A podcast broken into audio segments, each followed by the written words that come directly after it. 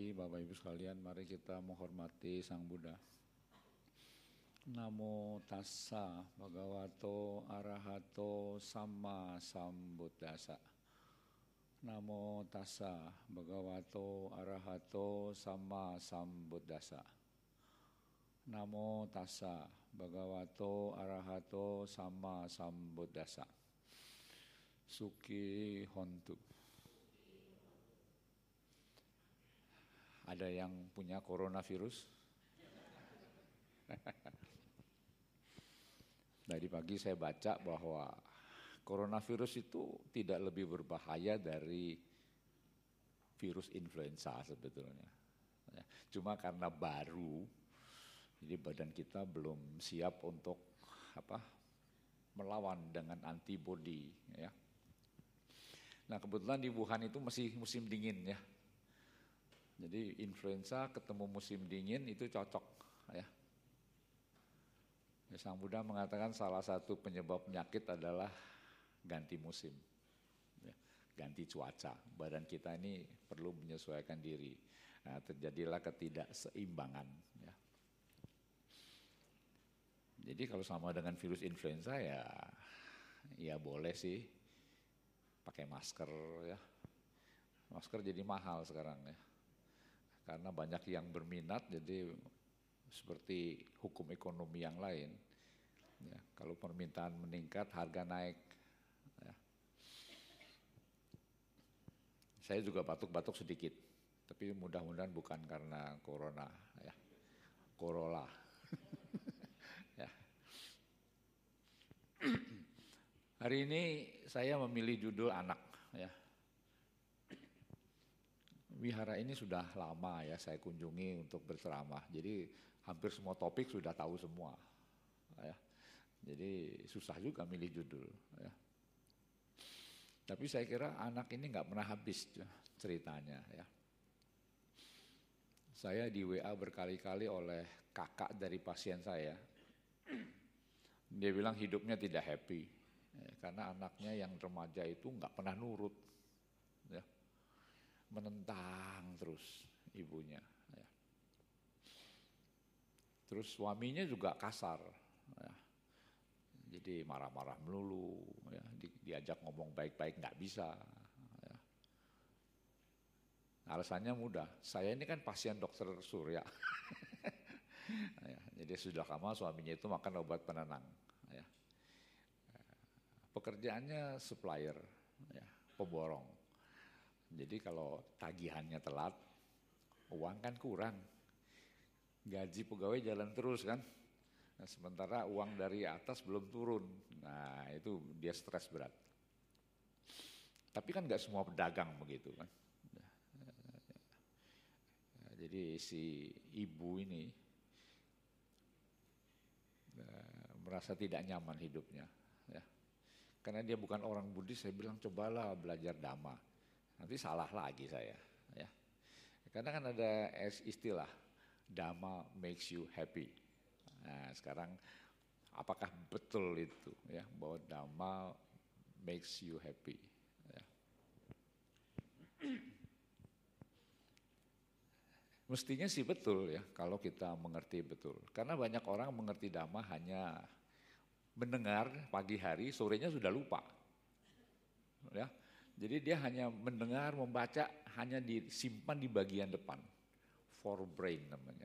Kita sebut sebagai memori episodik. Memori yang bertahan sebentar, udah gitu lupa lagi. Ya. Sore, besok, lupa. Minggu naik dengar lagi. Ya. Membayang sebentar, lupa lagi. Ya.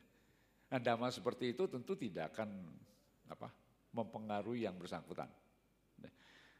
Karena yang dia dengar tuh hanya menjadi pengalaman di wihara, keluar dari wihara sudah lupa.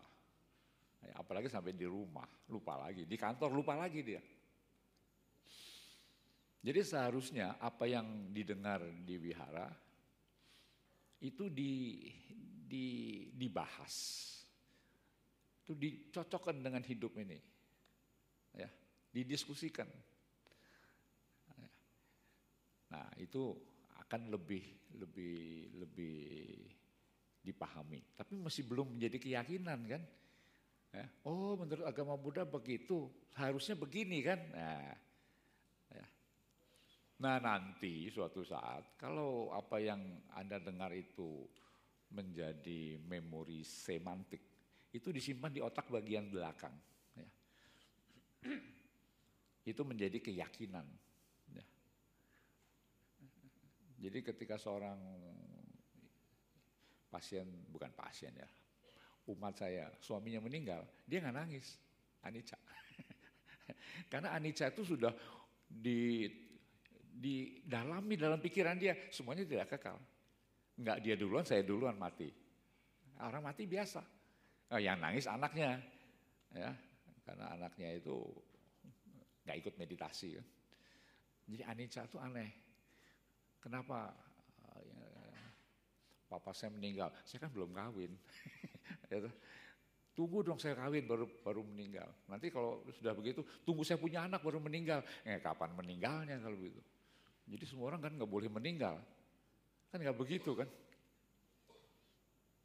Orang meninggal kapan saja, ya tergantung karmanya masing-masing. Ya. Nah, jadi anicca itu hanya di konsep, tidak menjadi keyakinan, ya. tidak menjadi uh, sikap hidup. Ya.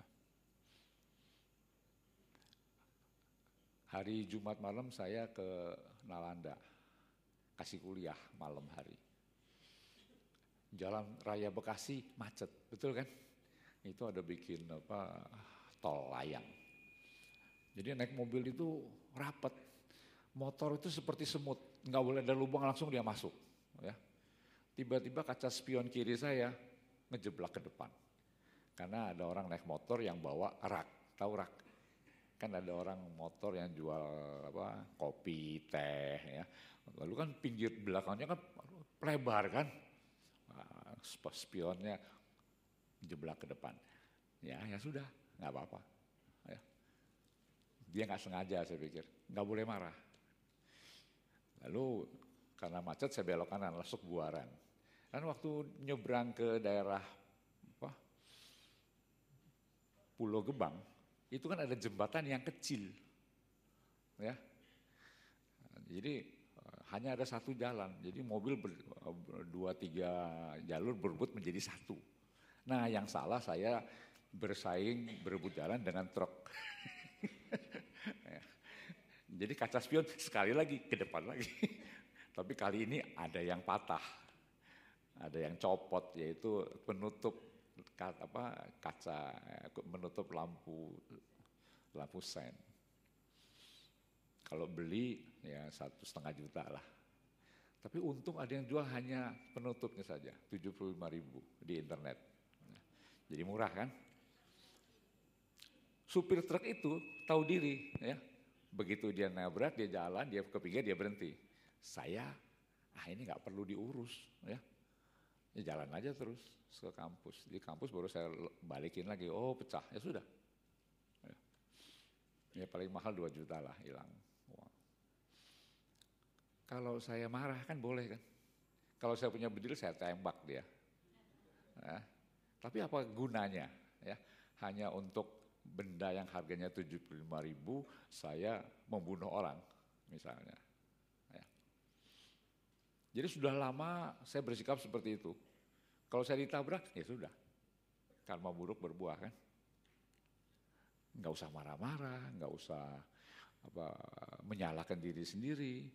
Ngomong mobilnya mobil anak saya. Tapi kan dia kan nggak berani marah sama bapaknya kan. mobil saya lebih kecil, saya pakai Ford Fiesta kecil. Tapi malam itu mobil dia di depan ya. Jadi daripada tukar mobil capek, saya lah bawa aja di depan begitu. Ya. Jadi itu contoh bagaimana saya sudah bersikap seperti itu. Saya tidak akan marah hanya soal kecil, ya. Memang keluar uang, ya sudah selesai. Ya tentu jengkel sedikit, ya, tapi nggak perlu marah, karena merugikan diri sendiri. Ya. Jadi kalau seorang ibu marah karena anaknya kurang ajar, dia mesti cari sebabnya. Ya. Salah satu sebabnya ibu ini cantik, suaminya jelek, kasar lagi.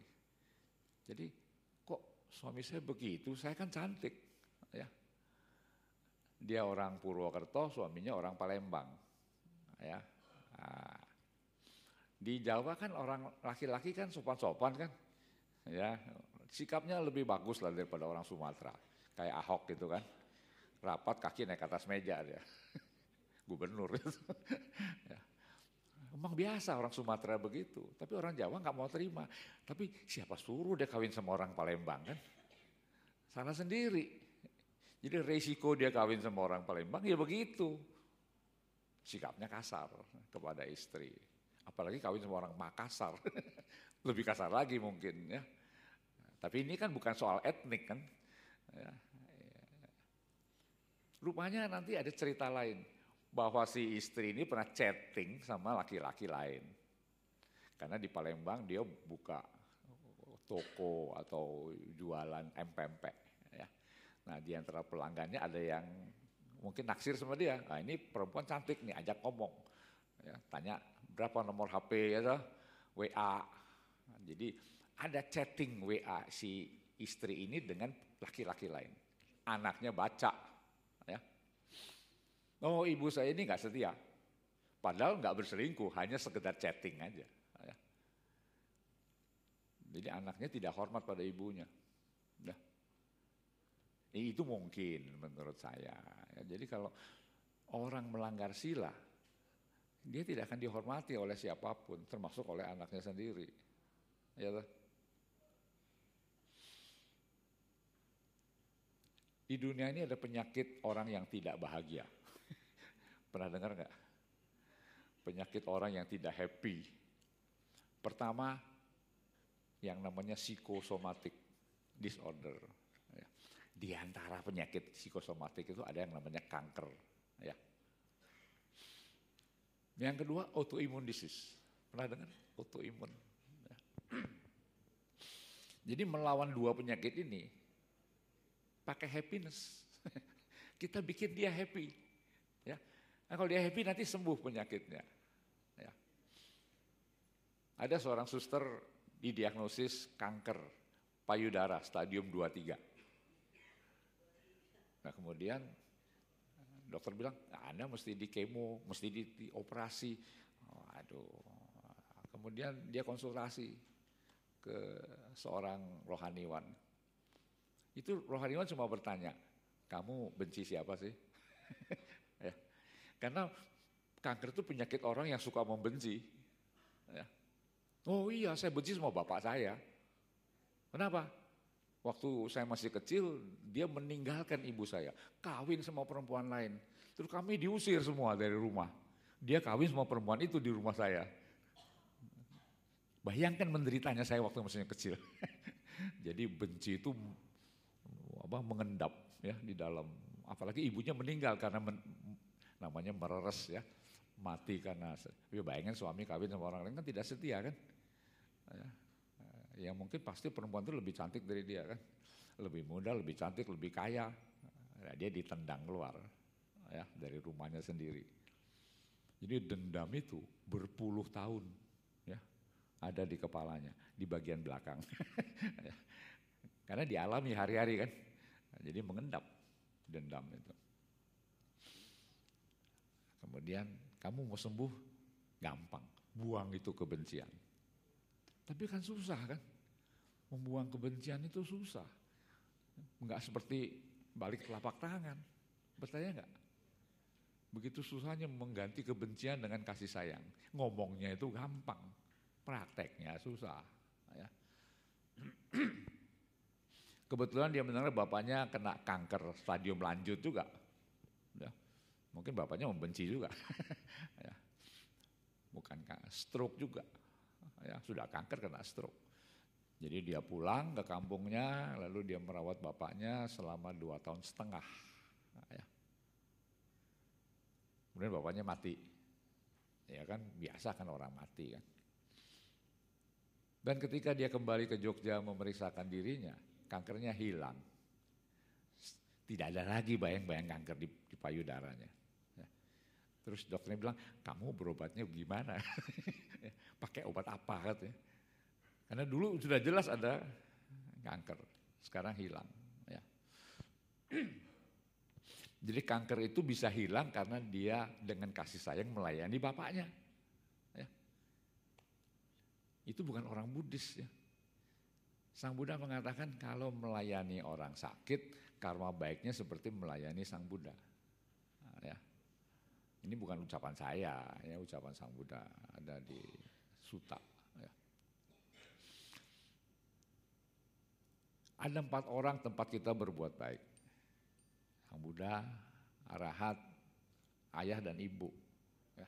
Jadi kalau kita berbuat baik kepada ayah dan ibu itu seperti berbuat baik kepada Sang Buddha. Ya. Karmanya luar biasa. Ya. Nah sebagai buahnya ya penyakitnya sembuh. Karena syarat untuk terjadinya kanker sudah hilang. Ya. Nah jadi itu kan keluhan manusia. Kita semuanya punya keluhan, nggak pernah puas. Ya. Nah, mari kita mendidik anak-anak kita supaya jadi orang yang happy. Ah itu juga susah. Ya. Kalau mau bikin anak pinter kita kirim aja ke Harvard, ya, ke luar negeri, ke Australia, ke Singapura, ya. Jadi adik saya yang baru meninggal minggu lalu itu tidak mau kalah sama temannya ya. Anaknya sekolah negeri di luar negeri, saya juga mau gitu. Temannya punya apartemen di luar negeri, saya juga mau. Ya, tapi kan capek juga kan. Ya, nggak ada habisnya itu ya mengejar orang lain. Ya. Anak itu adalah makhluk. Banyak orang tua menganggap anak ini kan anak saya, mesti nurut. Belum tentu. ya. Menurut Kahlil Gibran, anak itu makhluk lain. Kebetulan jadi anak kita, numpang liwat gitu ya. Jadi dia masuk ke dalam rahim si ibu kan bukan kebetulan juga. Ada getaran batin yang sesuai ya. Nah kewajiban dari orang tua adalah memelihara ya tentu si ibu dalam kandungan dipelihara supaya sehat terus ya. Sesudah lahir dididik ya supaya bisa mencapai tujuan hidupnya ya. Tidak hanya besar nggak cukup.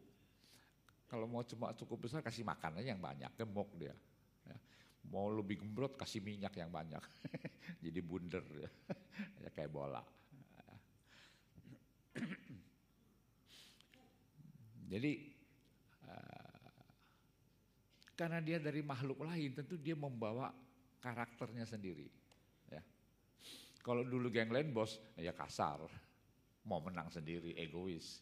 Kalau dulu dia dewa, wah minta dilayani, maunya yang enak-enak terus. Kalau dia dulu dari alam neraka, wah, kasar, pemarah. Ya. Jadi anak itu sejak kecil sudah kelihatan. Ya. Dulunya dia binatang, bodoh. Ya. ya, ya kita bilang blow on lah begitu ya semuanya lemot. Tapi kalau dia dulunya makhluk yang tinggi, beda. Ya. Jadi anak itu bukan orang dewasa dalam ukuran kecil, ya. Ya, jadi kita lihat umurnya berapa, ya harus sesuai dengan umur. Jadi anak merupakan makhluk manusia yang sedang menjalani proses untuk menjadi orang dewasa yang mampu meningkatkan kualitas hidupnya sendiri. Kalau kita salah mendidik, dia menjadi botaulo, tau nggak? Ya, nggak mau kerja seumur hidup, maunya minta-minta sama orang lain. Betul kan? Coba anak, anda gendong anak itu sampai 10 tahun, mana bisa lari dia, berdiri aja nggak kuat. Jadi kita mesti biarkan dia Jalan, meskipun nanti nyungsep-nyungsep kan. Jatuh, bangun lagi, jatuh, bangun lagi. Mana ada orang langsung bisa jalan? Nggak ada. Ya. Mulai dari belajar berdiri, ya.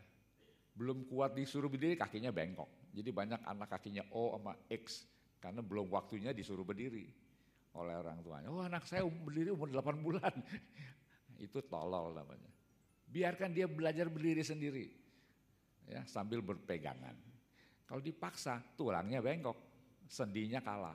Ya. Itu kesalahan orang tua mendidik anak. Ya. Jadi biarkanlah dia tumbuh sesuai dengan apa waktunya. Ya. Tapi kehidupan yang sekarang ini tidak bisa lepas dari kehidupannya yang dulu. Ya. Karena kelahiran yang sekarang kan bukan kelahiran pertama. Jadi nanti bisa anak Anda belum apa-apa sudah autis. Berempat bulan autis. Mau bilang apa? Karma buruknya berbuah. Ya. Jadi siapa pun itu akan menerima akibat dari perbuatannya sendiri. Itu bukan Tuhan tidak adil, bukan. Ya. Karena dulu ya, dia memang sudah sakit jiwa. Sakitnya belum sembuh, lahir sakit terus. Ya. Jadi nggak usah marah-marah. Ya. ya, kalau mau dibesarkan silahkan. Banyak orang tua yang menggugurkan kandungannya setelah mengetahui anaknya punya cacat bawaan. Padahal anak cacat kan punya hak untuk hidup kan. Ya. Jadi biarkan dia hidup. Pernah nonton itu nggak konser orang Korea, tangannya cuma jarinya cuma enam. Main pianonya lebih enak dari yang jarinya sepuluh. Jadi punya jari enam tidak jaminan bahwa dia nggak bisa main piano kan. Ya. Jadi anak yang cacat juga punya hak untuk hidup. Anak yang buta punya hak untuk hidup. Jangan dibunuh. Ya. Tentu kalau dia sempurna lebih bagus. Ya. Tapi kalau dia cacat tidak apa-apa dia sedang membayar karma buruknya. Ya, begitu. Nanti anak yang sejak kecil sudah kelihatan, ini yang saya bencong nih. Anak perempuan maunya kayak laki-laki, mainnya main bola, nggak mau main masak-masakan. Anak laki kayak perempuan, mainnya boneka. Mungkin dulu dia melanggar sila ketiga. Sekarang dia terima karma buruk menjadi orang yang punya kelainan orientasi seksual. Kapan sembuhnya? Tunggu karma buruknya habis. itu kan jauh paling enak itu kalau orang Buddhis. Karma buruknya lagi dia bayar, tunggu habis. Sembuh dia. Jadi kalau saya ditanya sebagai psikiater, ini bencong kapan sembuhnya? Nggak tahu. Ya, saya tidak tahu kapan karma buruknya habis. Melanggar sila ketiga. Ya, tahu sila ketiga? Kan dari Pancasila kita yang paling dekat sama seks sila ketiga kan? Berselingkuh dengan istri orang, berselingkuh dengan siapa-siapa saja yang yang terdapat dalam pelanggaran sila. Ya. Bukan berarti saya tidak mau tahu, tapi saya tidak tahu kapan orang itu sembuh. Ya. Karena dalam agama Buddha salah satu penyebab orang sakit adalah berbuahnya karma buruk. Ya. Kalau karma buruknya masih banyak, sakit terus. ya. Pernah lihat orang yang sakitnya bertahun-tahun gak sembuh-sembuh. Akhirnya nggak putus, nggak nggak mau menghadapi dia bunuh diri. Ya, eh, lebih tolol lagi dia. Ya. Kesempatan untuk bayar hutang dihilangkan. Ya. Nah ini adalah hal yang umum. Saya selalu menguraikan ini setiap upacara perkawinan. Ya. Memuji orang tua yang mencarikan pasangan untuk anaknya. Ya Betul dong. Kalau anaknya mau kawin, kawinkan. Kalau anaknya nggak mau kawin, dipaksa kawin, itu salah. Namanya, namanya kawin dagang. Ya. Ingat nggak kawin politik, ya Nah, itu di Tiongkok sering itu raja mengawinkan anaknya dengan suku terasing supaya jangan melawan gitu. Ya. Itu namanya kawin politik, dipaksa kawin. Tapi kita umumnya kan kawin karena suka sama suka, ketemunya nggak tahu di mana. Bisa di Facebook, bisa di Instagram, bisa di mall gitu. Bisa juga lagi ngantri. bisa juga dikenalkan oleh temannya. Ya. Jadi kewajiban orang tua nomor empat mencarikan pasangan hidup yang sesuai. Ini sepertinya kolot ya. Masa kawin urusan orang tua sih? Ya. Tapi orang tua itu lebih realistik dari anaknya. Kalau orang sedang jatuh cinta, lagi mabuk kepayang, yang pesek jadi mancung. Ya. Yang jahat jadi baik. Kalau orang tua nggak bisa begitu, ini anak saya kalau kawin dia bisa susah. Jangan deh kawin sama dia, gitu. Ya kecuali orang tuanya punya niat lain ya saya tidak tahu. Orang tua yang normal akan mengharapkan anaknya hidup bahagia dalam perkawinan. Kalau dia carikan pasangan anaknya itu playboy, nanti mati cepat kena HIV kan. Ya namanya playboy nggak boleh lihat perempuan cantik kan. Nah, kewajiban nomor satu adalah menjauhkan anaknya dari kejahatan. Ya. Jadi orang tua harus selalu waspada. Kalau anaknya ingin berbuat jahat, dicegah. Ya. Nah yang kedua lawannya, mendorong anaknya berbuat baik. Ini kan ajaran sang Buddha kan, sangat sederhana. Ya. Kalau anaknya diam-diam saja, dorong supaya berbuat baik. Ya. Karena kalau hanya tidak berbuat jahat, jadi tidak masuk neraka. ya. Tapi kalau tidak berbuat baik, nggak naik kelas. Ya. Jadi ini dua hal yang yang harus dilakukan bersamaan. Setelah tidak berbuat jahat, harus berbuat baik supaya meningkat kualitas hidupnya. Ya. Kalau hanya tidak berbuat jahat, tidak cukup. Nah, gitu. Nah, dua hal ini supaya tahan lama, nah, dia mesti bijaksana. Supaya bijaksana, dia mesti meditasi. Gitu. Ya, rajin-rajin ke wihara dengan khotbah, kemudian direnungkan, lalu dijadikan sebagai pegangan hidup. Ya. Yang ketiga ini urusan ekonomi ya. Anak itu mesti diajarkan supaya bisa hidup mandiri. Bukan pinter sekolah, banyak yang pinter sekolah nggak bisa cari duit, ya. Dia nggak usah pinter sekolah, yang pinter pinter cari duit. Tapi pinter cari duit kalau nakal juga susah kan, jadi nah, makanya di atasnya tuh yang gua jadi orang baik dulu, baru dia pinter cari duit. Pandai, terampil dan bisa hidup mandiri, atau mandiri tidak tergantung kepada orang lain. Ya. Bisa bayangkan nggak kalau anak itu tergantung kepada orang lain? Hidupnya kan susah kan? Ya. Jadi dia nggak boleh tergantung pada orang lain. Dia bisa mandiri. Ditempatkan, dicemplungin di mana aja bisa hidup. Nah, itu yang penting. Ya.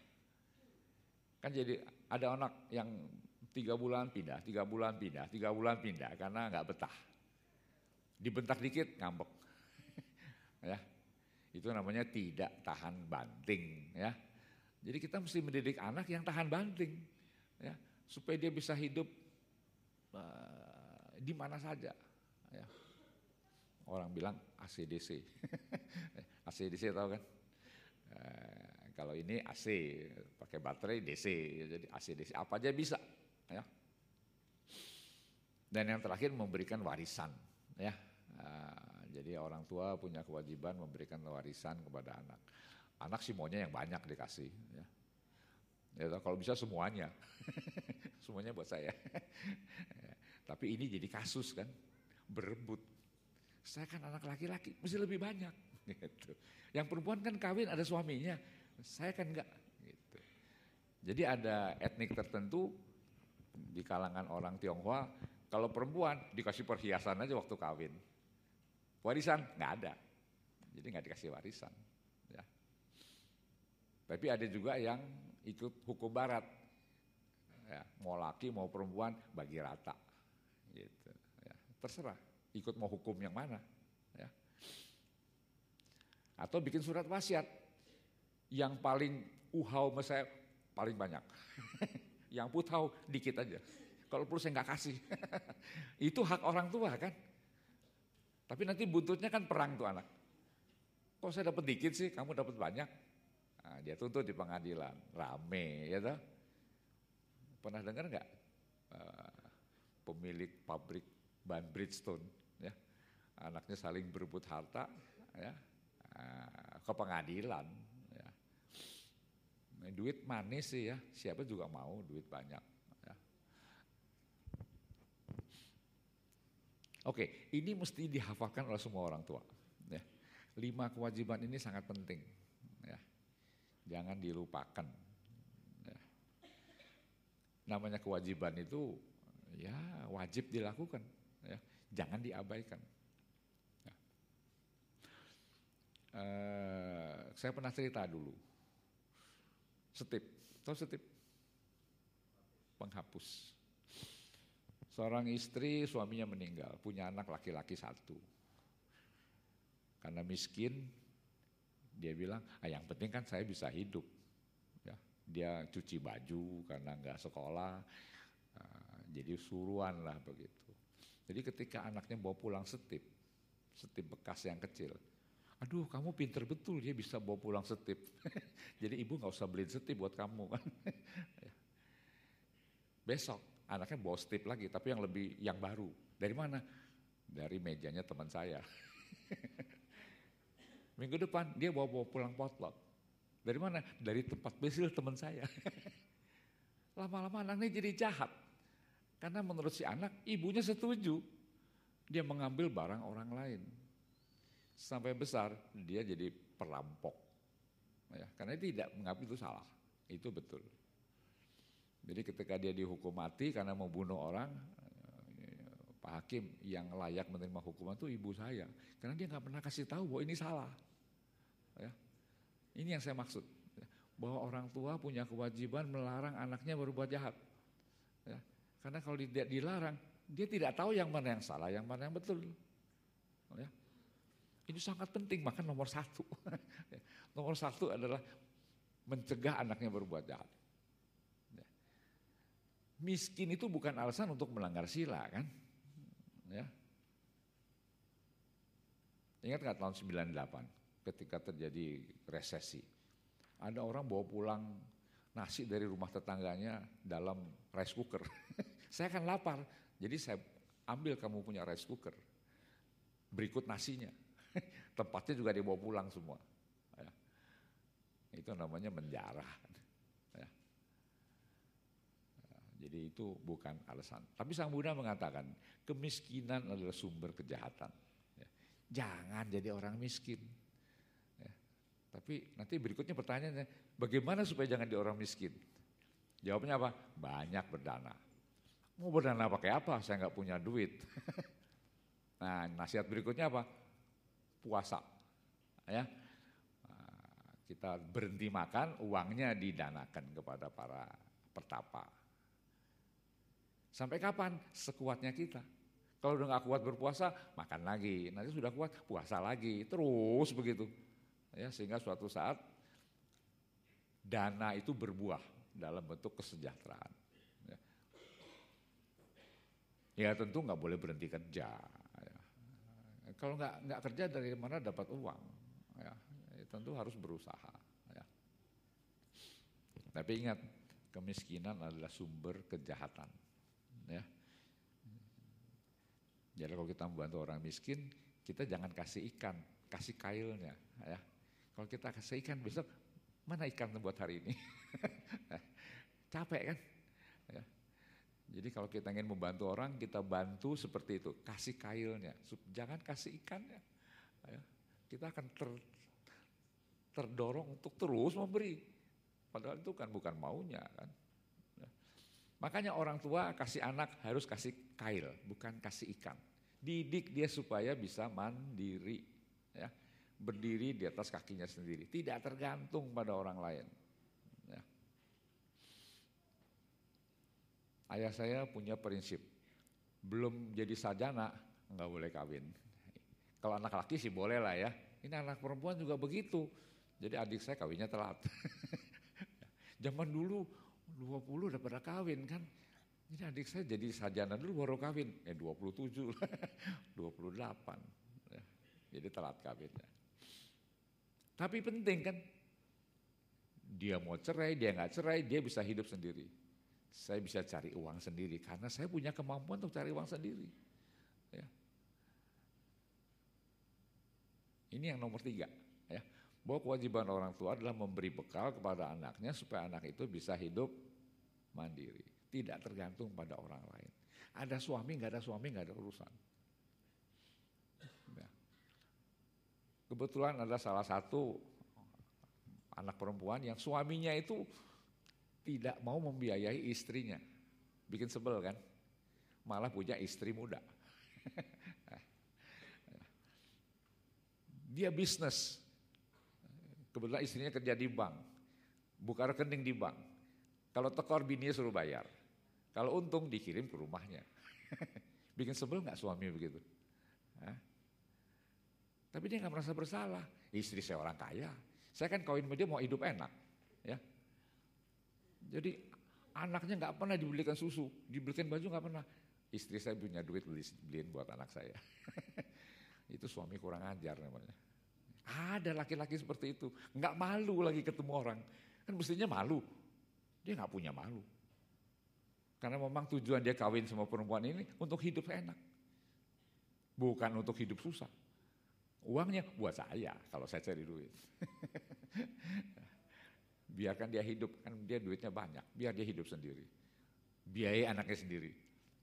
Nah, jadi anaknya nggak hormat sama dia kan. Karena dia tidak pernah membiayai anaknya. Jadi itu ibu yang salah. Ibu tidak mendidik anaknya untuk bertanggung jawab. Ya. Jadi mau bilang apa? Ya. Anak ini menganggap saya betul. ya. Saya tidak salah. Mengambil harta dari orang lain nggak salah. Karena dia lebih kaya dari saya. Apa urusannya? ya. Mau kaya mau miskin nggak ada urusan. Yang namanya suami mesti membiayai hidup anak dan istri. Betul dong? Bukan begitu caranya. Ya. Bikin sebel. Ya. Tapi dunia itu begitu. Setiap keluarga punya orang yang bikin sebel. Ya, namanya apa? Kami hitam kalau perlu disalahkan terus. Tapi memang orangnya itu yang salah. Ya. Prinsip hidupnya salah. Nah ini yang susah ditanamkan kepada orang lain. Ya, bahwa tujuan hidup manusia kita sebagai orang Buddhis nomor satu ingin mencapai nibana. Tapi ini kan jauh, ya, terlalu jauh. Ya, mencapai nibana itu sangat sulit. Nah yang kedua, kalau sudah mati masuk surga. Nah ini yang dijual oleh agama lain. Percayalah kepada A, surga. yang dijual. Kita nggak pernah menjual begitu. Agama Buddha tidak menjanjikan apa-apa. Ya. Anda masuk surga syaratnya sudah jelas. Ya. Jadi sesudah mati masuk surga. Tapi hari ini kita kan mesti hidup. Ya, nah tujuan yang paling dekat adalah hari ini. Hidup sesuai dengan dhamma. Ya.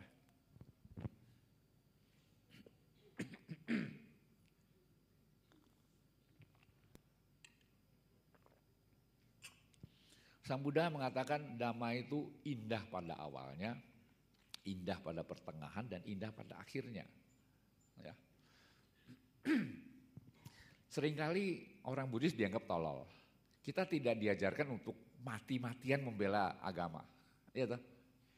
Kalau sudah diancam mau dibunuh kabur. tidak melawan sampai mati. Nggak ada.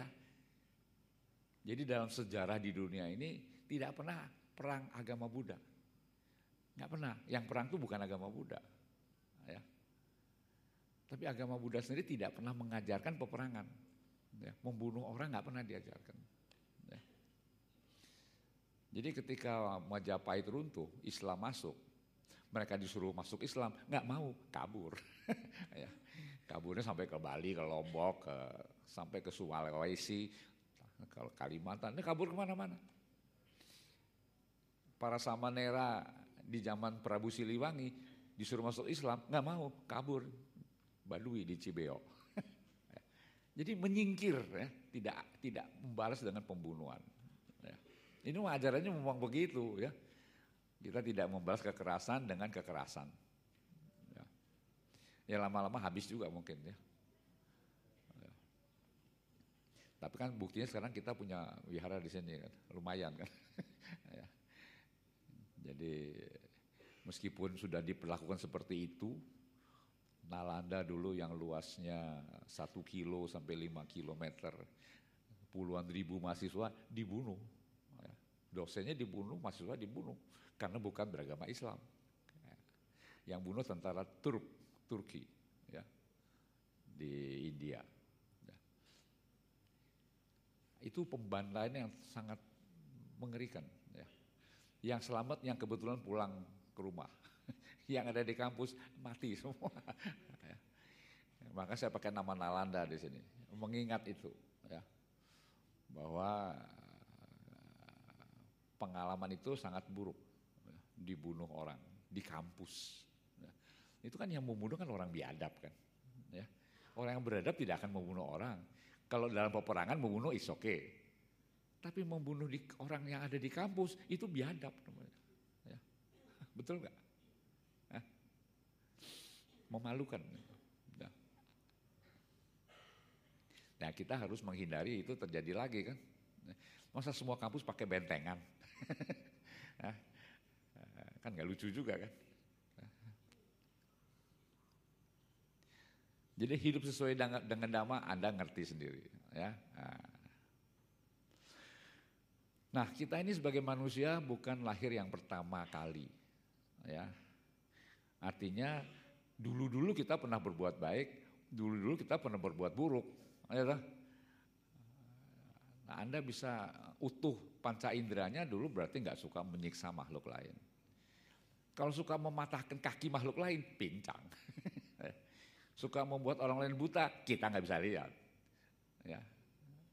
Jadi itu sangat sederhana. Ya. Kita bisa kumpul di sini, mungkin kelahiran dulu kita pernah kumpul juga. Ya hanya karma yang berulang. Ya. Jadi kita punya karma baik dan punya karma buruk. Ya. Dan setiap kelahiran akan diikuti dengan sakit tua mati. Nggak ada yang bisa menghindar dari tua sakit mati. Ya dulu waktu tahun 90-an awal Cetia dibuka, eh, saya masih muda. Sekarang bangun aja susah. Ya. Habis nama sekarang bangun susah. Tapi kan pisau dapur kalau dipakai terus kan tajam terus kan, karena diasah terus. Jadi saya tidak menolak kalau diundang untuk khotbah. Ya. Saya masih memberi kuliah supaya otak saya encer terus, ibarat pisau dapur. Kalau udah nggak dipakai karatan dibuang. Ya. Itu resep supaya bisa bertahan hidup. Ya. Kemudian kita punya peluang untuk meningkatkan kualitas hidup kalau mau. Nah ini yang jadi masalah, mau enggak? Ya. Tahun 89 saya kumpulkan teman-teman untuk mendirikan wihara di Kelapa Gading. Kita mau bikin wihara sebesar apa? Ya. Oh yang besar, nggak usah yang kecil aja yang datang ke wihara cuma sedikit. ya. Tapi kan perhitungannya begini, kalau di Kelapa Gading ada 8.000 orang, 5% ke wihara kan sudah 400 kan. Jadi minimal saya sediakan tempat untuk 400 orang kebaktian. Ya, jadi sekarang kalau Anda ke VTBS, ya kira-kira 400 masuk lah. Ya. Mungkin banyak kan ini. Di sini pakai kursi. Kalau bersila kan perlu tempat lebih lebar. Kalau kursi bisa lebih irit tempat. Ya. Coba hitung berapa sentimeter persegi. Kalau duduk lebih lebar kita perlu. Ya. Jadi Peluang untuk meningkatkan kualitas hidup boleh digunakan, boleh tidak. Terserah kita masing-masing. Ya. Nah setelah meninggal dunia, kita bisa terjun ke alam menderita, alam apa ya? Kalau tidak hati-hati. Artinya apa? Kita banyak melanggar sila. Ya. Kalau melanggar sila itu butuhnya mesti terjun ke alam yang lebih rendah. Ya, meskipun tidak melanggar sila dengan sengaja, apa ya sudah pasti kalau kita tidak hati-hati, masih melekat dengan hidup ini. Nah, sejak kecil anak itu kita ajarkan dengan hukum karma. Ya.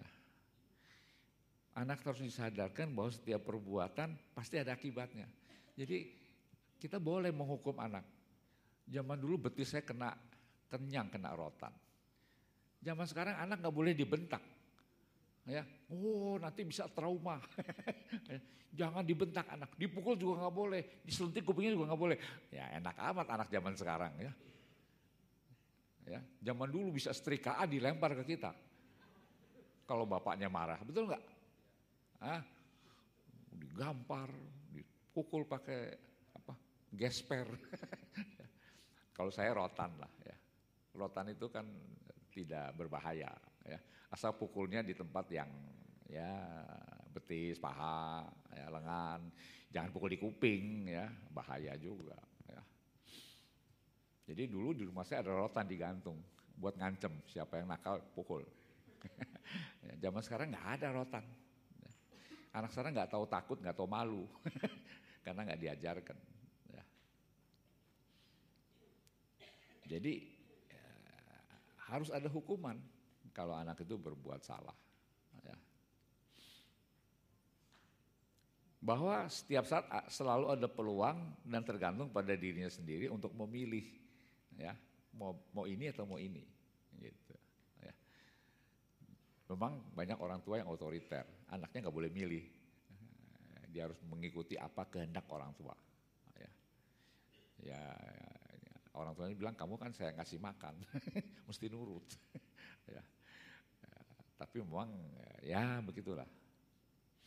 Bahwa setiap perbuatan yang dilakukan akan menentukan kebahagiaannya sendiri. Ya. Tidak hanya untuk masa sekarang, juga untuk masa depan. Ya. Karena hukum karma itu seperti nanam ya. Kalau toge ya besok ya. Tanam hari ini besok kita petik toge. Tapi kalau padi ini ya tiga bulan. Kelapa lima tahun. Duren juga lama kan. Ya. Jadi tergantung kita tanam apa. Ya. Mau yang cepat tiga bulan ya jagung ya, atau padi. Ya. Jadi perbuatan yang kita lakukan hari-hari itu berbuahnya tidak sama. Ya. Ada yang berbuahnya sekarang, ada yang berbuahnya masih lama. Ya, gitu, ya.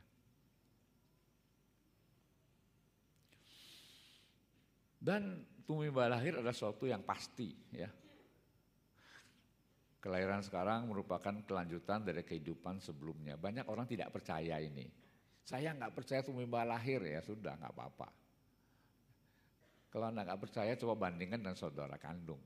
Ya. Kita kan produk dari orang tua yang sama kan. Bapak ibu sama, ya sperma ovumnya sama, hidungnya lain. Betul nggak? Matanya lain. Hokinya juga lain. Betul kan? Si A, anaknya paling tua dikasih modal banyak, bangkrut. Anak yang ketiga dikasih modal dikit, hidup dia. Nah itu apa? Dia kerja keras, hokinya lebih bagus. Gitu. Ya. Hoki itu memudahkan. Ya. Tapi kalau orang nggak punya hoki, sampai tua miskin terus. Ada kan? Karena kehidupan dulu dia pelit, kikir, sial terus. Yang di tangan dia bangkrut. ya. Sipun terus, nggak pernah cuan. ya. nah itu kan kita nggak bisa salahkan siapa-siapa. Modalnya itu, ya orang yang hokinya bagus, hidup ke mana pun dia cukup, ya, nggak pernah kekurangan. Ya. Dan sesudah mati pasti kita akan tumbuh lagi lahir lagi ke salah satu dari 31 kehidupan. Ya. Kalau kita bukan anagami ya tentu ya 26 ya, alam kehidupan. Ya. Tergantung dari tiket. Ya, kita beli tiket apa, vouchernya apa. Ya. Kalau kita banyak berbuat baik, berbuat amal, vouchernya itu masuk jadi manusia atau dewa. Ya, tapi kalau kita banyak bunuh orang, masuknya neraka. itu sudah pasti. Mau lebih yakin bunuh ibu, bunuh bapak, pasti masuk awici. Ya, itu for sure ya. Jangan ragu-ragu itu. Ya, kalau mau masuk alam awici ketemu dewa data, bunuh bapak dan ibu sendiri sekaligus. Ada kan gitu? Ya. Anak yang membunuh ayah dan ibunya sendiri. Ada. Ya. Karena soal kecil. Ya. Nah, korban kejahatan Ya, siapa pun yang menjadi korban kejahatan termasuk anak adalah sedang menerima akibat dari perbuatan buruknya sendiri di masa lalu. Ya. Ya. Sejak dari masa perbuahan makhluk manusia sudah menerima berbuahnya karma dari masa lalu. Jadi ada yang berhasil menjadi makhluk. Sperma dibuahi ovum, kan jadi makhluk kan. Tapi ibunya pakai spiral, keluar dia. berhasil jadi manusia tapi tidak berhasil jadi makhluk sesudah pembuahan. Dia hanya siap untuk makhluk satu sel. Sedangkan manusia kan miliaran sel. Ya. Nah, jadi dia beruntung jadi manusia satu sel, tapi tidak beruntung untuk jadi manusia seperti kita. Ya. Karena dia suka membunuh juga, membunuh makhluk-makhluk yang masih kecil. Ingat bayi tabung, ya. Untuk dapat sepasang anak atau dua anak, dia mesti korbankan berapa banyak apa embrio yang siap jadi manusia. Jadi suatu saat dia akan mengalami hal yang sama. Ya, sudah beruntung jadi manusia, keluar dia. Ya. Jangan salahkan orang lain. Karmanya sendiri yang berbuah. Ya. Kan menurut agama Buddha, kehidupan dimulai sejak pembuahan. Jadi misalnya seorang anak jadi korban pelecehan seksual, ya mungkin dulu dia pernah melakukan hal yang sama. Ketika menjadi orang dewasa dia melakukan pelecehan seksual pada anak kecil, sekarang dia terima akibatnya sebagai anak. Ya, ya tentu kita harus tolong, ya, dipulihkan. Ya. Tapi sebagai orang Buddhis kita ngerti ini karma buruk berbuah. Ya nggak usah menyalahkan siapa-siapa. Ya. ya tentu negara berhak menghukum si pelaku Pelaku kejahatan, siapa pun yang melakukan perbuatan jahat berarti sedang menanam benih penderitaan yang akan dialaminya sendiri pada masa sekarang maupun yang akan datang. Nah, siapa yang menanam bibit, dia metik buah. Ini kan tabur tuai, ini ada di agama lain. ya. Cuma mereka nggak mau bahas yang ini. Kalau ini dibahas, pengampunannya hilang dong. ya. Nah, padahal eh, ini yang berlaku ya setiap saat. Jadi siapa pun yang melakukan pelanggaran sila ketiga misalnya melakukan pelecehan seksual pada anak maka kelak ia akan terlahir di alam neraka selama puluhan ribu tahun. Kemudian setelah lahir menjadi makhluk manusia dia akan menderita kelainan gender. Nah agama Buddha adalah agama satu-satunya yang menyebutkan pandaka yaitu laki-laki yang suka pada laki-laki lain. Ya. Kalau agama lain kan cuma Adam dan Hawa kan. Ya. Ya, kita punya konsep tentang pandaka. Pandaka ini nggak boleh jadi biku. Ya. Nanti kalau jadi biku, semua biku cakep dia peluk dari belakang. Ya, bikunya kesian lah. Kapan bisa meditasi? ya. Sampai buah dari kamar buruknya habis. Ya. Di agama Buddha ada cerita bahwa seorang laki-laki jatuh cinta pada Kacayana, Bante Kacayana, Maha Kacayana. Itu Bante lebih cakep dari Ananda. Ananda kan cakep kan ceritanya kan, sampai perempuan kepingin deket-deket sama dia. Ya. Tapi Kacayana lebih cakep dari Ananda. Laki-laki. Sehingga si laki-laki ini jatuh cinta. Seketika dia menjadi perempuan. nah tanpa dioperasi jadi perempuan dia. Ya, itu namanya dhamma niyama yang bekerja. Ya, hukum alam kan ada lima kan? Utu niyama, bija niyama, kama niyama, cita niyama, ah dhamma niyama. Nah ini yang bekerja hukum yang kelima. Jatuh cinta pada arahat, hukumannya jadi perempuan.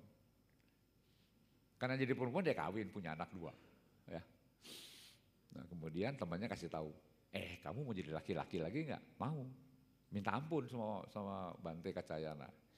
Jadi atas petunjuk Bante Mogalana dia datangi Bante Kacayana. Bante mohon ampun, minta maaf. Dulu saya jatuh cinta sama Bante. Nah, saya jadi perempuan. Mohon diampuni. Iya kamu saya maafkan. Langsung jadi laki lagi. ya. Langsung berubah menjadi pria. Yang nggak diceritakan anaknya ke mana itu. Suaminya ke mana saya nggak saya nggak baca. Ceritanya nggak nggak ada. Ya.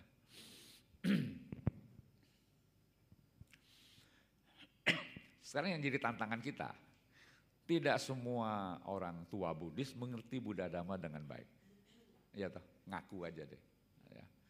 Ditanya, ya ragu-ragu jawabnya. Anak sekarang makin kritis ya. Terus tidak semua orang Buddhis, orang tua Buddhis tahu kewajibannya terhadap anaknya sendiri. Ya. Kemudian tidak semua orang tua Buddhis tahu proses perkembangan jiwa anak. Contohnya kita bikin kris. Kris itu kan dari baja kan. itu kan mesti dipanaskan dulu kan, baru di zaman dulu pakai tangan katanya ya. Karena yang bikin Kristus sakti pakai tangan. Kalau kita kan pakai palu, ya besi panas pakai tangan kita melepuh. Jadi dibentuk ketika besi itu panas. Ya. Jadi kalau kita mendidik anak ketika masih dalam proses pertumbuhan, jangan sesudah jadi orang dewasa baru kita mau rubah. Sama seperti besi panas sudah jadi, kris dirubah, nggak bisa. Panaskan lagi.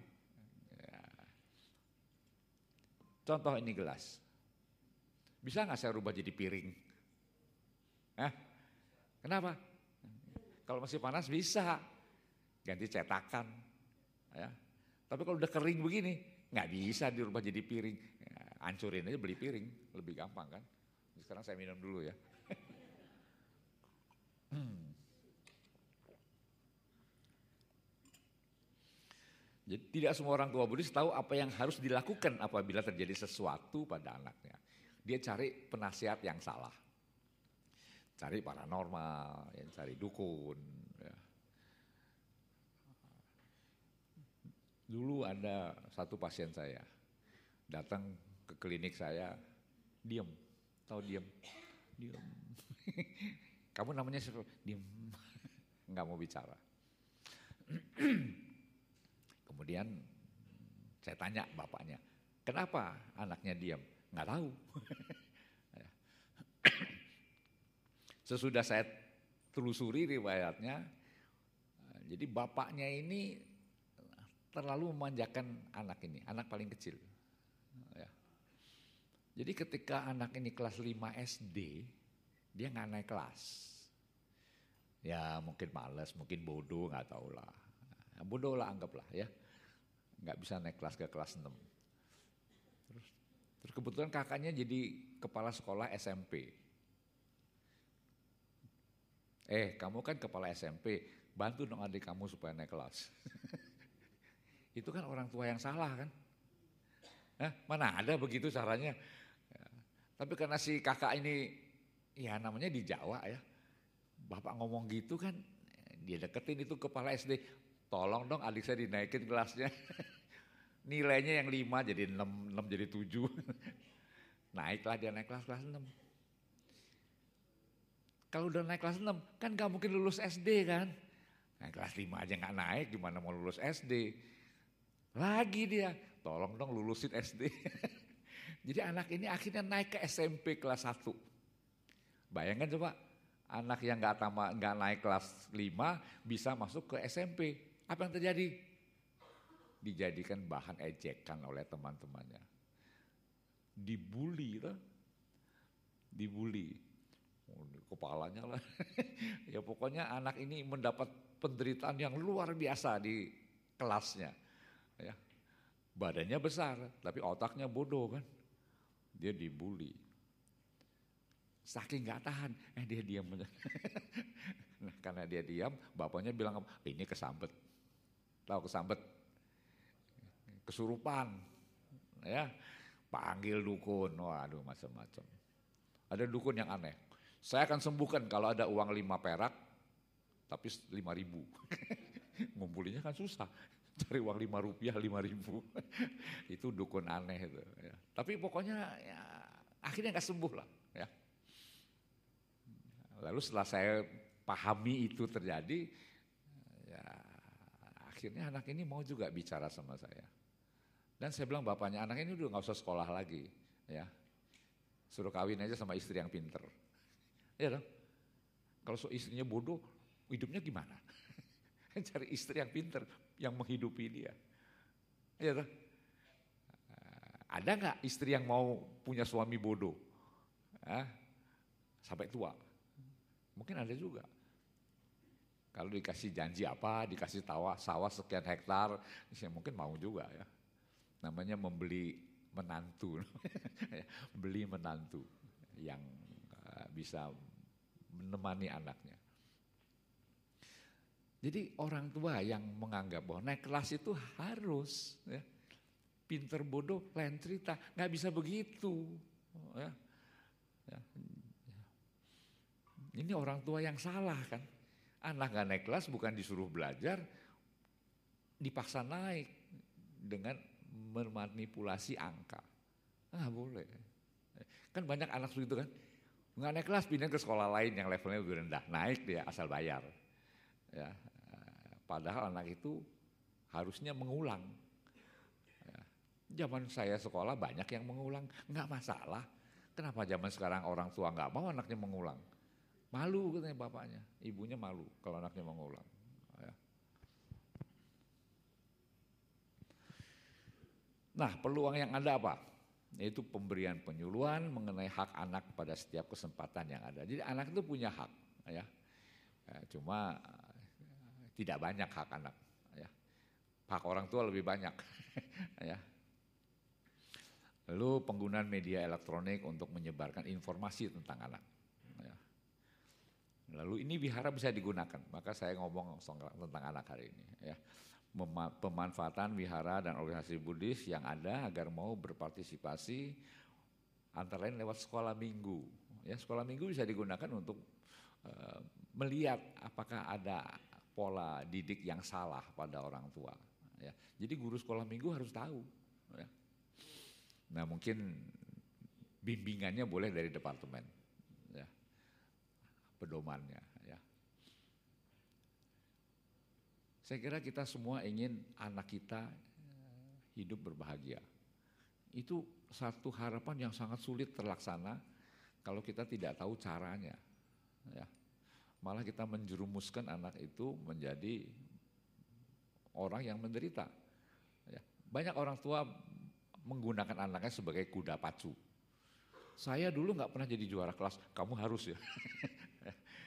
jadi anaknya dipacu supaya jadi juara kelas. Padahal otaknya bebel. Nah, kalau pintar mah nggak masalah. Ya. Tapi yang juara di kelas tidak jaminan hidupnya sukses. Ya. Nggak ada jaminan. Jadi kecuali pandai, anak itu harus bijaksana. Nah bijaksana nggak ada yang jual. Ya, tidak ada guru mengajarkan kebijaksanaan. Ya, kamu jadi orang bijaksana, ini pelajarannya nggak ada. Ya, kebijaksanaan diperoleh melalui praktek hidup. Ya, dalam agama Buddha untuk memiliki panya kita harus sila dan samadhi. Enggak ada cara lain. Ya, enggak ada cara lain. Eh besok saya bagi-bagi kebijaksanaan ya, siapa yang mau? Pernah dengar begitu nggak? Ada banting ngomong gitu, siapa yang bijaksana sini, datang sini, saya kasih kebijaksanaan sama kamu. Nggak ada, ya. Jadi yang namanya kebijaksanaan itu adalah sesuatu yang harus diraih, yang diperoleh melalui pengalaman. Nah itu, makanya kita katakan experience is the real teacher. Ya. Pengalaman. Nggak ada itu teori bijaksana nggak ada. Untuk jadi orang bijaksana dia harus praktek. Ya. Dia harus jalani hidup itu, baru dia ngerti. Pindah ke otak belakang. Dari nasihat yang di depan pindah ke belakang karena dia menjalani sendiri. Ya. Oke. Ya. Jadi biarkanlah anak Anda main pasir, main lumpur, kecemplung, nggak apa-apa ya dia lebih pengalaman dari anak yang enggak ya yang dalam rumah di gedung terus ya lecet dikit panas badan ya. Anak saya merasa happy. Ketika dia masih kecil saya bawa ke Magelang. Di situ dia naik sepeda keliling rumah sakit yang puluhan hektar. Ya. nyungsep nggak apa-apa. Yang lalu obat lecet ya diobati. Tapi dia lebih berani dari orang lain yang nggak begitu kan. Ya. Jadi banyak orang tua yang mengungkung anaknya dalam rumah. Jangan keluar, ntar kamu kena bila, kena HIV, eh, kena corona dan seterusnya ya. Ya itu oke okay lah ya. Tapi anak itu tidak akan tahan banting. Nyalinya kecil. Ya duitnya banyak, tapi nyalinya kecil. Buat apa? diberi, diberi tantangan nyerah. Jangan saya deh, yang lain aja. Gitu kan. Jadi banyak orang sekolah ke luar negeri, di sana juga dapat pelajaran, oke okay, bagus ya. Tapi begitu ketemu kesulitan, mundur. Ya. karena nyalinya kecil. Dan nyali itu tidak bisa dibentuk dan tidak bisa kita beli, itu harus dipupuk. Ya tak? Nah, tugas orang tua adalah memupuk keberanian anak melalui ya pola didik yang benar. Kalau anak nggak bisa bikin PR, jangan dimarahin, goblok kamu tolol. itu namanya, iya emang saya tolol, udah nggak usah bikin. Tapi orang tua harus kasih kesempatan untuk dia menyelesaikan. Cariin rumusnya, bukan bikinin soalnya. Nanti kalau orang tua yang bikin, yang pinter orang tuanya, muridnya bodoh terus. ya? Jadi janganlah membantu anak dengan cara yang salah. Ya. Kalau dia harus mencapai sesuatu, dia harus capai sendiri. Kita bantu boleh. Ya, tapi jangan dikerjakan buat dia. That's wrong. Ya. Oke. Jadi kita harus memberi kesempatan anak untuk mengalami senang susahnya hidup supaya dia bijaksana. Kalau dia bijaksana dia akan happy hidupnya. Ya. Pinter nggak cukup, ya. kaya nggak cukup, cakep nggak cukup. Dia mesti wise, jadi orang yang bijaksana. Baru dia happy. Ya. Itu pun bukan jaminan juga kan, ya. Nah. Tapi dunia ini memang adil. Orang-orang yang sok anaknya punya masalah, ya. Dia harus sadar, iya kok anak saya begini ya anak orang lain nggak apa-apa. Nah itu pelajaran buat dia supaya nggak boleh sombong. Ya.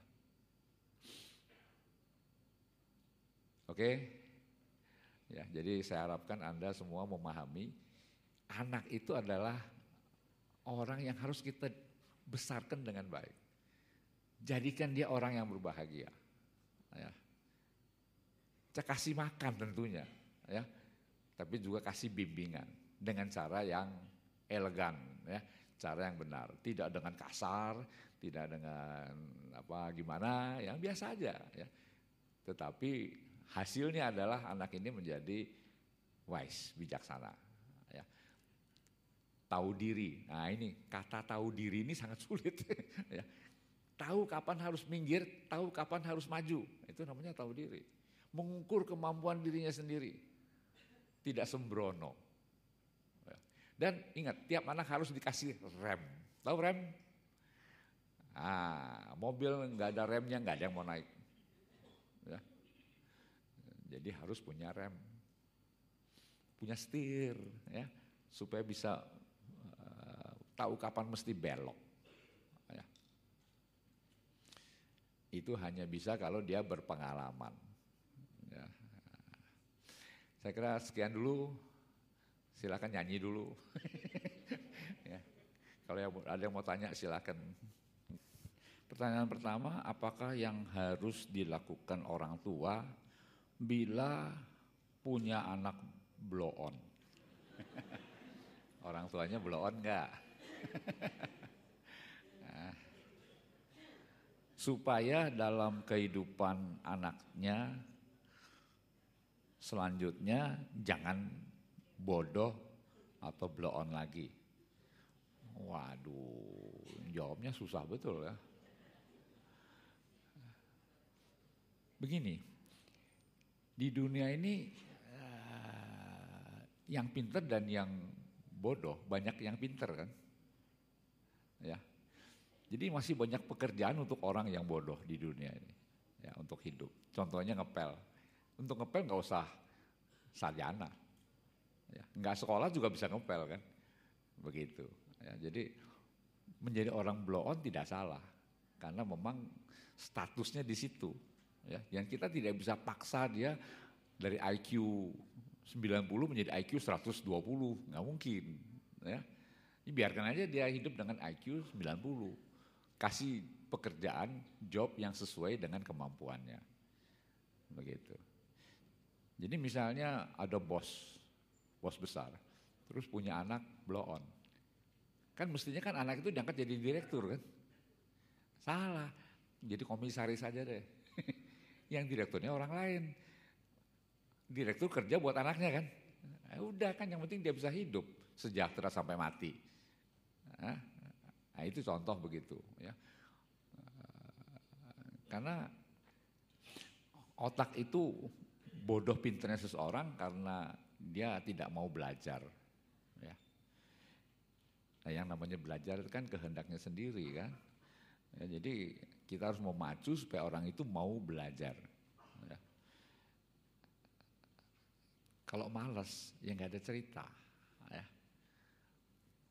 Ya. Zaman dulu kalau orang malas kita tabok mecentong aja. Apa jadi pinter? Ya enggak juga. ya. Kita pukul morotan, ya enggak jadi pinter kecuali dia mau belajar. Jadi ada orang dengan kesadaran sendiri mau belajar. Ada orang nggak mau. Buat apa saya belajar? Bapak saya udah kaya, duitnya udah banyak. Kalau saya lulus sekolah, saya kerja, dapat duit, duitnya kan sudah ada, ngapain saya cari-cari lagi? Ya, mendingan main-main aja terus. Ya. Jadi jangan heran kalau anak malas belajar karena pendapatnya seperti itu, nggak bakal jadi rajin dia. Ya. Karena dalam pikirannya kalau saya pinter kerja cari uang dapatnya duit, duitnya udah ada, buat apa saya capek-capek? Ya, gitu. Saya nggak tahu cara mengoreksinya gimana. Ya. Nah ini pertanyaan kedua, ini lebih sulit jawabnya ini. Namo budaya, menurut Romo secara personal, apakah agama lain selain agama Buddha, eh, katakanlah agama lain adalah agama yang mengajarkan kejahatan? Ya enggak lah. Siapa ngomong begitu? Cuma di agama lain tidak ada meditasi, ya. Dia cuma mengajarkan sila, oke, okay, ya. Dana oke, okay. tapi meditasi enggak kan. Ya. Mereka enggak mengajarkan umatnya jadi bijaksana, enggak pernah. Ya. Enggak perlu bijaksana. Ya. Yang penting percaya. Ya. Kita enggak cukup dengan percaya, nah, itu bedanya. Ya. Jadi orang Buddhis tidak cukup dengan percaya, jangan mau dibohongin. Ya. Sang Buddha bilang jangan percaya, termasuk ajaranku sendiri. Ya. Jadi kita mesti kritis. Kalau salah bilang salah. Ya. Jangan percaya begitu saja. Ya. Bedanya di situ saya kira. Apakah agama Buddha adalah agama terbaik dari semua agama yang ada? Waduh. Kalau tanya saya pasti bilangnya iya kan. Tapi sebetulnya agama itu pilihan. Ya. Ada orang nggak cocok sama agama Buddha. Ya. Dia lebih cocok sama agama yang nggak usah mikir. ya. Yang penting hasilnya jelas gitu. Ya. Meskipun nanti belum tentu betul kan. Ya. Jadi ada teman saya, anak pandita Buddhis, guru saya. Saya pindah deh dari Buddha ke agama Kristen. Kenapa? Kalau saya nggak ikut agama Kristen, nanti saya mati nggak ada yang ngurus. Karena anak cucunya semua Kristen. Ya udah, kalau pilihannya itu silahkan. Dia bilang apa? Agama Buddha susah. ya, susah. Mendingan saya cari agama yang gampang aja. Ya, yang nyanyi-nyanyi, gitu. ya, tepuk tangan, pulang. Di kita kan susah kan. Nah,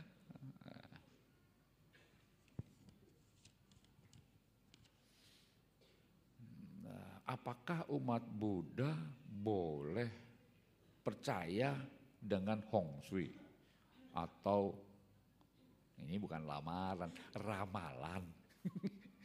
Ini tulisnya lamaran, boleh. Ini namanya lamar melamar. Ini kan ramalan mungkin ya. Kita kan boleh mendengarkan ramalan cuaca, ya. Oh hari ini hujan bawa payung, ya begitu aja. Tapi apa yang terjadi belum tahu. Ya, kalau ramalan itu kan baru memperkirakan akan terjadi begini. Yang pasti kalau menjelang Sinja kita suka meramal nasib. Ya, ada yang pakai kartu, ada yang pakai burung, ada yang pakai macam-macam. Nanti dia bilang, oh bulan sekian ketemu Xiao Jin, ya bisa ketipu atau kecelakaan. Ya, ya kita apakah waktu itu nanti kita masih ingat? Mungkin udah lupa. Ya. Jadi ya boleh aja kalau mau, tapi tidak menjamin itu terjadi kan. Jadi sebetulnya dia hanya meramalkan kapan karma buruk berbuah kan. Kalau karma baik sih oke lah. Tapi kalau karma buruk berbuah kita harus siap-siap kan. Contohnya kalau mati kita kan siapkan surat wasiat dulu kan. ya. Jadi umat Buddha Hong Sui itu kan empiris ya. Jadi pengetahuan empiris jadi ya tidak dilarang ya. Jadi sepanjang kita tidak bersikap yang aneh-aneh ya kalau bikin kamar tidur jangan di depan dapur, asapnya masuk ke dapur, ke kamar tidur kan. Nah, kalau kamar tidur anaknya mesti lebih kecil dari kamar tidur bapaknya, ya benar, begitu kan misalnya kan. Nah, jadi selama itu perhitungannya masuk akal, ya ikutin aja. Ya. Kalau punya rumah jangan yang pintunya banyak, maling masuk. ya. Saya punya rumah dua, eh bukan rumah dua, rumahnya satu atau pintunya dua. Satu pintu sini, satu pintu sebelah kanan. Bante Utama bilang gini, sebetulnya nggak boleh dua pintu, susah jaganya. Artinya nanti kalau maling sini dua orang buka pintu kan kita susah ya jaga yang mana. Tapi karena Pak Dokter ini banyak eh, berbuat baik, ya jangan dipikir. Ini sama juga bohong. ya. Dulu saya pernah mau beli rumah di Hook. Ya. Hook kan pintunya lebih banyak lagi kan. Ya, melengkung begitu kan. Ada di sini, ada di sini. Jadi akhirnya saya batal beli rumah yang Hook beli rumah yang menghadap ke depan aja. Jadi jaganya lebih gampang. Gitu, ya.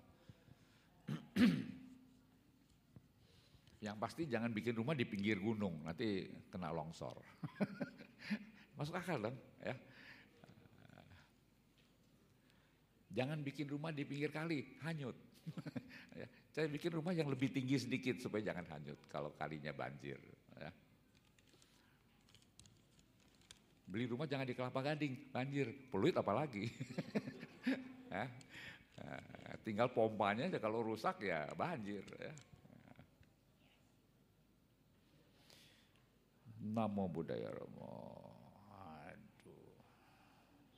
Warisan apa yang tepat diberikan untuk anak dan kapan? karena banyak kasus anak apa ini? Nah, bacain dong. Saya nggak bawa kacamata soalnya.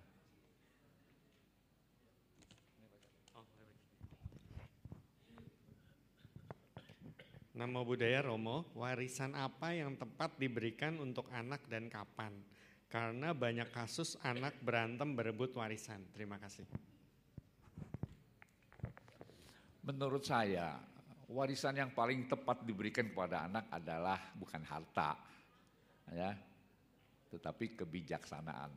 Nah, ini susah karena nggak ada ukurannya, nggak ada kilo. Ya, kalau harta kan sekian rupiah, sekian miliar, sekian triliun begitu kan. Nah, kalau tanah sekian hektar begitu. Tapi minimal orang tua mewariskan ilmu kepada anak. Ya. Kalau ilmu itu kan tidak akan hilang. Ya. Mau gempa bumi, mau banjir, mau apa, ya ilmunya kan masih di kepala dia. Keterampilan atau ilmu. ya katakanlah gelar sarjana misalnya gitu. Kalau punya gelar sarjana mau ke mana tetap sarjananya kan tidak hilang. Tapi kalau harta bisa hilang. Ya. Jadi mewariskan harta boleh, ya, tapi tidak menjamin dia bertahan lama. Apalagi kalau dia boros hidupnya. Ya. Jadi nomor satu paling paling baik mewariskan kebijaksanaan, tapi itu sulit. Jadi yang kedua ilmu, nah, yang ketiga baru harta. Ya. E, banyak anak yang tidak memikirkan itu. Setelah dia de dewasa, dia tua, hidupnya cukup, harta dia nggak pikir lagi. Karena dari orang tua sudah memberikan segalanya buat dia. Ya. Cuma tapi ada yang di sebelahnya, tahu di sebelahnya? Istrinya atau suaminya yang kepingin dapat lebih banyak. Lalu kipas-kipas. ya, ya bagi-bagi buruan. Ya. Ya, jadi ini pengalaman saya begitu. Ya. Jadi anak ya kalau sudah mendapat pendidikan yang cukup dari orang tuanya, nggak nggak kepikir mau minta warisan. Ya. Kalau dikasih syukur, nggak dikasih nggak apa-apa. Kita kan sudah dibesarkan, ya sudah sudah utang budi sama orang tua. Nggak usah pikir lagi, yang dikasih oke. Okay. Nah menantu ini kan enggak, ya dia kan ketemu orang tua kita kan baru, yang penting dapat uang banyak. Meskipun harta tidak menjamin orang itu bisa hidup lebih bahagia. Ya. Justru karena orang itu dapat harta, dia bisa dirampok malamnya kan, itu di kampung. Begitu jual rumah dirampok dia karena rampoknya tahu dia baru dapat uang begitu. Jadi punya uang malah jadi sial ya, jadi pembawa keburuk ke ketidakberuntungan ya.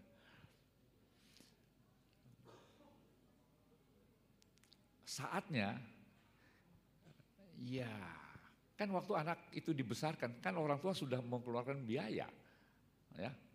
Betul kan? Dia sekolah uang pangkal kasih makan beliin buku itu kan sudah keluar biaya ya. Mungkin suatu saat ada anak yang datang ke orang tuanya minta modal. Kalau punya uang kasih.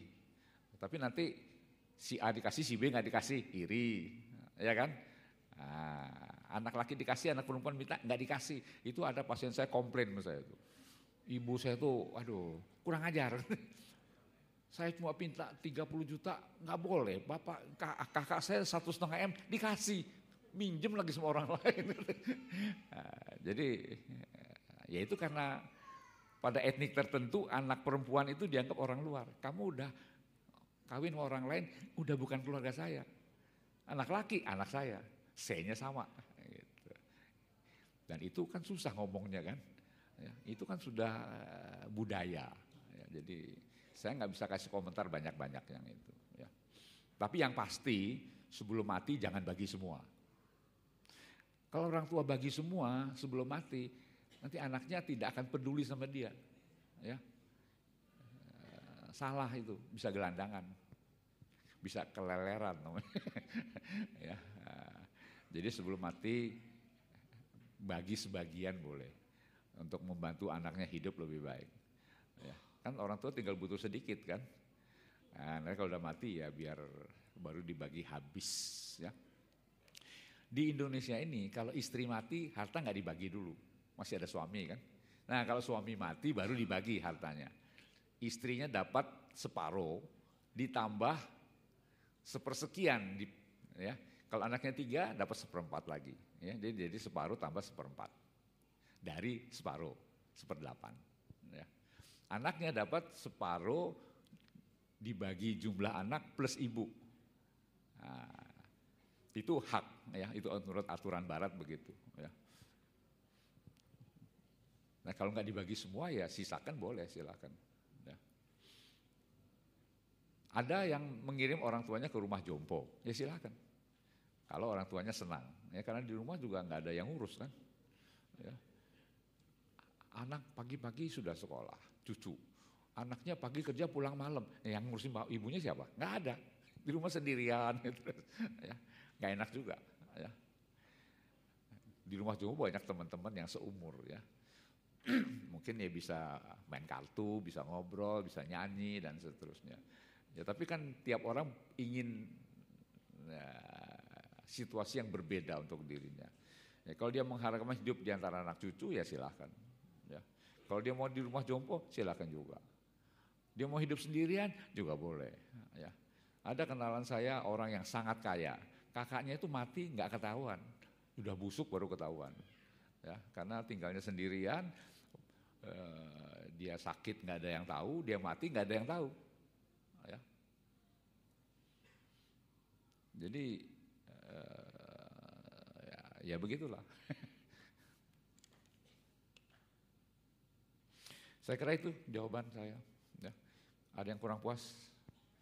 Kalau kurang puas boleh berdiri protes. Nggak ada. Oke.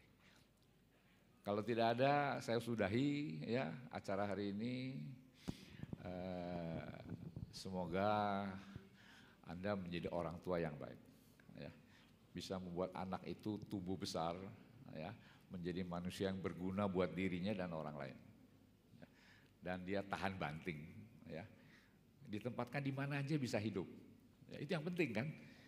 Jadi ya, dia bisa menyesuaikan diri, fleksibel begitu, ya, dan tidak mudah menyerah. Kalau dia mudah menyerah, cepet-cepet cari baygon bunuh diri. ya. Sabe sata bawantu sukitata. Semoga semua makhluk hidup berbahagia. Sadu, sadu, sadu.